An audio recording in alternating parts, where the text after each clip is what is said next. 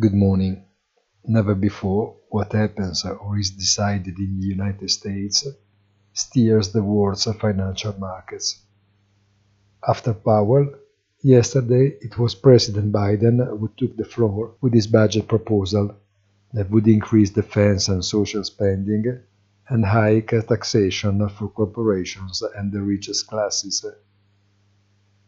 A draft that will never find the Republican approval and that raises great doubts over the real political battle that will have to pass, hopefully, the raising of public debt ceiling and to avoid the default, even if only technical, of the largest country in the world. Have a very nice weekend and don't forget our weekly commentary Punto della settimana on our site easy-finance.it in the late afternoon.